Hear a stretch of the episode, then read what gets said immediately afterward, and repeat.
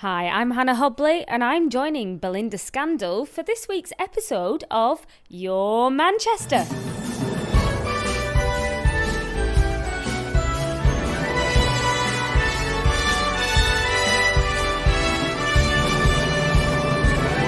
Well, our first guest is a gentleman called Mr. Steve Royle. Now, he's an actor, comedian, juggler, and all round entertainer, all the way from a lovely place called Chorley. How are we? Bigging up Chorley. How are we doing? Hey. What a fab accent. That just makes me feel at home. I am loving the shirt. Let's have a proper look at that shirt, please, Steve. You like this? You know what? There's a good story behind these shirts. I, I did the, when I did the audition for it, when I did the audition for Britain's Got Talent, the the guy who designed the shirt, the Italian guy, and he spotted that I'd worn one of his shirts, and he got in touch with me. He said, "Look, if you need any shirts for the future, get in touch." So I've now I'm a, a official ambassador for Claudio Lugli. And that, that's he makes all. They're brilliant, aren't? I've got to ask you, you you've had such a varied career, but why what made you want to take the, the move into auditioning for Britain's Got Talent? Well, for years, I've had family and friends who've said to me, you know, you should go on Britain's Got Talent, Steve. You do really well. You should go on Britain's Got Talent. Do real. So I thought I'd finally give in just to prove them wrong. But it backfired because they actually did quite well. whereabouts did you get in the show? Sorry? Whereabouts did you get in the actual show? Yeah, can you hear us? What? Yes. Yeah, I, I can just about hear you there. You said, where did I get in the show? You mean? Yeah. Did you, did you get to the finals? Oh, yes. I got, yeah, I'm, you're looking at Britain's third most talented person, can I just say? Britain's third most ta- current, current, need that in brackets. Oh, amazing. And you also do an awful lot of pantomime. Now, uh, we're wondering if you're up to your 17th consecutive year in Panto. So is pantomime going ahead for you this year? Well, it's actually it's this is actually my 23rd consecutive panto, but it's my it'll be my 18th year at the Blackpool Grand Theatre. Now there is a panto. It's a little bit different to normal because it's a shortened panto. It's not one of the traditional ones. It's called Pantomonium. It's a pantomime written for our times. And it's with myself, Tom Lister from the West End, and from Emmerdale, of course, plus Olivia Birchenough, who's from Milkshake, and the fabulous Nick Wilton from EastEnders. There are four of us. Uh, pulling up in a few parts, and it, it runs from 18th of December at Blackpool Grand Theatre. That's quite amazing. And you've worked with the greats, haven't you? I mean, you've worked with Peter Kay. What's that like for you? What's it been like? Uh, he's a lovely guy. He's always seemed, you know, he's always he's always um, helped me out throughout my career. I've had little parts in Phoenix Nights and Max and Paddy, and uh, I was. I, I, you listen, if you watch your car share, I can't even remember what episode. I think it's the final episode, but um, I play his mate in the band. I'm one of his mates, and I'm, I'm on the. It's, it's, my voice that he's chatting to at the beginning of the episode. Anyway, so I think I think I'm called Tom. I don't even know what's bad in it. I should be I mean something like that, but I don't really know. He's a he's a, he's a great bloke, and I said, he's always looked after me. I worked with the fabulous Bobby Ball as well, and I, I heard you just oh. tribute to him before, and he certainly influenced me. Certainly influenced me massively in my career. He's uh, was is a legend, absolute legend. Um, now, tell me about um, being the Mad Jester, please. well, I, I, was a lot of people. I still answer to the name Edgar because I was Mad Edgar at Camelot theme park. Of course, it's demise now. It's it's gone. It's no longer with us. It has ceased no. to be. But um, yeah, I was there for 13 seasons. But it was brilliant. It was a great grounding for me, and a lot of my act was developed at the at the theme park.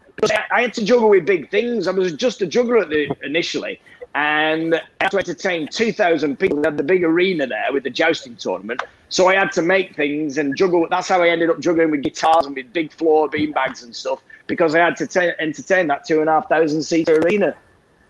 So you've done so many different things. Then, what would you say is your first, your first love? Is that being in pantomime? Is it what? What is your first love? Where did it all begin? Yes. Yeah, I, I think pantomime is without doubt one of my. It is my first love. I I just love the fact that you can entertain so many people at one time at different levels, and that's what I I, kind of I, I kind of did a tribute to the pantomime things that I've done in the past whenever we're doing Britain's Got Talent. Because again, I was trying to entertain all age groups at the same time. But then I love my stand up as well. I love stand up comedy without doing any of the juggling. I just love standing there in front of the mic. And when you're on your own like that, listen, it's the most rewarding thing in the world when it goes well. It's the most awful thing in the world when it goes bad. That's all I can say about stand up comedy. It can be a very, very lonely business. And has it ever gone bad for you? Oh yeah. Oh, without doubt. I've had the best heckle. People always, people always ask what's my favourite heckle or the best heckle. And the best one I ever had was someone. I, I, at the beginning, I'd do a quick juggling trick, and then I started talking. And I'd done about 15 minutes of talking. And someone just shouted from the back, "Just juggle!" I have to ask Steve, you juggle some big objects. And on Britain's Got Talent, there was some, you know, some, some pretty big things to juggle. Where do you rehearse? Do you rehearse at home? Do, do you rehearse out in the garden? How do you put a show like that together? It's not easy. It isn't easy. I do have access to a dance studio uh, in Fleetwood. The the Barbara Jackson's Theatre Arts School is where my kids go, and it's also where the dancers go for the pantomime in Blackpool. But again, it doesn't have a very high ceiling. The little, little secret here: when I do it with the massive beat, the massive big bags, the big juggling balls in Britain's Got Talent in the semi-final, I I never got to practice that anywhere because there was no ceiling big enough. I literally bought, I picked them up from I had them made for me, and I had them sent down to London. And I arrived at the studios, and it was the first time I'd seen them, and I didn't even know if I could juggle them. And thank God I did. I managed to do it. But I, I still to this day keep thinking I was so lucky there. Could have, it could have easily gone horribly wrong. So, Steve, very quickly, what's next for you then? Well, next is that pantomimium, like I said, at the Grand, and then I'm also working on a. If there's any kids watching and they want me to entertain them in their school, we're doing a, a pantomime for schools with me and Tom Lister.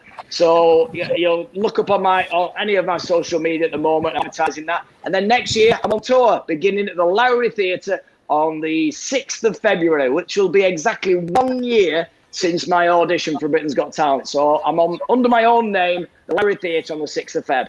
Dance, dance, dance. That's right. We're joined now by our second guest, Chris and Vicky, all the way from the Cadman's Dance Centre. Tell us about Cadman's then, because now this has been going since 1903, so basically when I was young.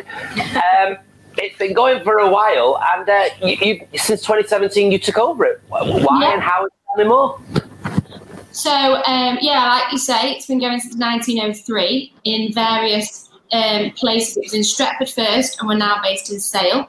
It's had various principals. Um, I started dancing here when I was three under the previous principals, and then in 2017, me and Christopher took over. And uh, yeah, we're loving it. This year's interesting, but um, it's good.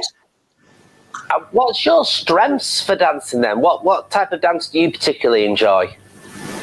So we specialised ourselves in ballroom and Latin American. Um, so all the stuff you see on Strictly, we kind of specialise in that. But we offer all different types of genres of dance at the studio. So uh, so yeah, we're, we're open to, to all different types. So, how has the, the dance school survived the year? Are you are you doing any kind of online classes through lockdown? Yeah, so we um, we had to close in March completely, um, and we sort of took a few weeks to realise and to work out Zoom and all things like that.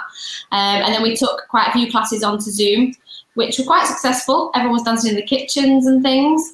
Um, we tried to keep in touch with everybody um, with TikToks and things like that. And then um, we reopened uh, beginning of August, and we have just finished our final class, and we are unfortunately just about to close again. Yeah. Which is a oh, So shame. It's sad, isn't it? It's very sad, but the learning curves. I half expected you both to be in lycra tonight. You know, Oh, considering yeah, no. We're just No, an not animal merch. I'm sure we can we can whip a, whip a bit of white on. I'm sure. Don't make promises, Christopher, that you can't keep. That's what I say. Uh, so the dancing then. What got you both interested in dancing in the first place? So myself, my parents, my grandparents uh, danced. So it's kind of been a, a generation thing. It's been passed on through the family. So uh, I just kind of went along to competitions and practice sessions with my parents, and uh, just fancy giving it a go, and just continued from there. Really competing myself, and then um, that's how we we met as well. So that's my my little introduction to it. I um, just went to classes after school with my friend from primary school. Um, I've always lived in Sale, so it's just a local dance school, and that's just how I happened to get into it. And I'm still here a few years later. I love dancing. Hmm. I'm not very Can good. dance? No. No. but I, you know, I enjoy it. It's, it's quite. I dance at Panto, and it does take me a while to pick up the routines. But once I get them, it's a really great feeling. Really good exercise as well. Apparently so. It's If, if I was to, if I was to take up a dance class, you know, as an adult beginner, what would you recommend? Um, so you can do Ballroom Latin for beginners, no problem. Um, it covers all the dances, so all the dances you see on Strictly, the waltz, cha-cha, jive, and you get a little bit of an introduction to all of them. Um, there's also things like salsa, which is quite fun, and um, it's quite sociable. You can meet lots of people. Good exercise, good for the mind as well. Do, do you get many men dancing? Because there's probably a bit of a stigma around men dancing, isn't there? There is a little bit. It's kind of it comes in peaks and troughs. So I think Strictly definitely helps to kind of build the interest from men.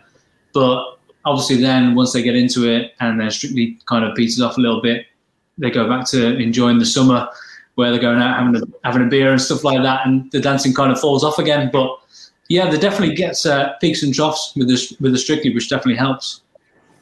It's amazing, isn't it? Would you take up dancing? I'd, I've always wanted to be a ballet dancer. I, absolutely. I don't think I've got the ballet dancer physique, but Well, yeah, I- I, tell you, if, if I kept up dancing, I would have, wouldn't I? I, But yeah. I, would be better with belly dancing, never mind ballet dancing. I would. But like you say, it is good for exercise, so you can shed a good load of pounds going to your classes, can't you? Oh yeah. We also do like uh, fit steps and zumba. So fit steps is basically ballroom and Latin that's on your own, um, and it's literally a fitness class. You can do it in your trainers and things, but you're still doing all the same dances. So it, that's a great introduction as well because you learn a bit of everything, um, while definitely getting a bit of a sweat on, which is always good. Uh, well, yes, everybody likes getting a sweat on. Do you like getting a sweat on, Christopher? Always. I'll be there, Flower. I'll pop on round. I've got my lycra on now. I've got my lycra on now already. I'll give it a bit of a woo. People, going to say you've got the sparkles ready and raring to go. people don't realise when I'm dancing that I'm not actually dancing. I'm just epileptic. But anyway, we are. I got told off man. I got told off. Right. So, uh, what's what's you've had so many career-defining moments so far. What would you say has been the, the favourite trophy to take home for you two? Um, so there's a there's a trophy called the North of England, which um, is one of the oldest trophies in Britain, um, and it's given every year at the British National Championships, um, which unfortunately aren't on this year. But um, we we've danced together for so many years, and we competed separately in with our previous partners, and we we never won it, and it was kind of our our goal in our amateur career to win that, and then um, I mean it must have been six years ago. We finally won it. And it was kind of like after years of trying and trying and trying that was the most um i don't know. It was like a, a definitely a point where Yeah. we'd achieved something that we'd set out to. Definitely. After many many years trying. I, I love. I, I wish I could dance. I wish I could dance, but I can't, so I won't, and I've given up on it now Well, why because don't you try some of these online classes? I might. I would. I would have got onto one of these online classes then.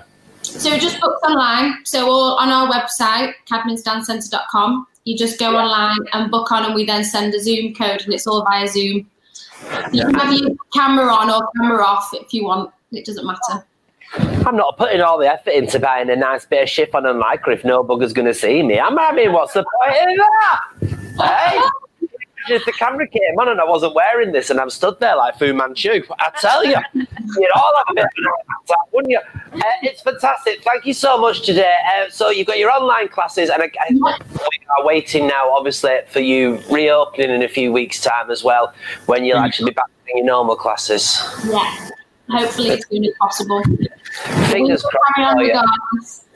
But We've, we've planned these shows so far in advance that obviously we were going to talk about the classes that they're actually holding right now within their dance academy.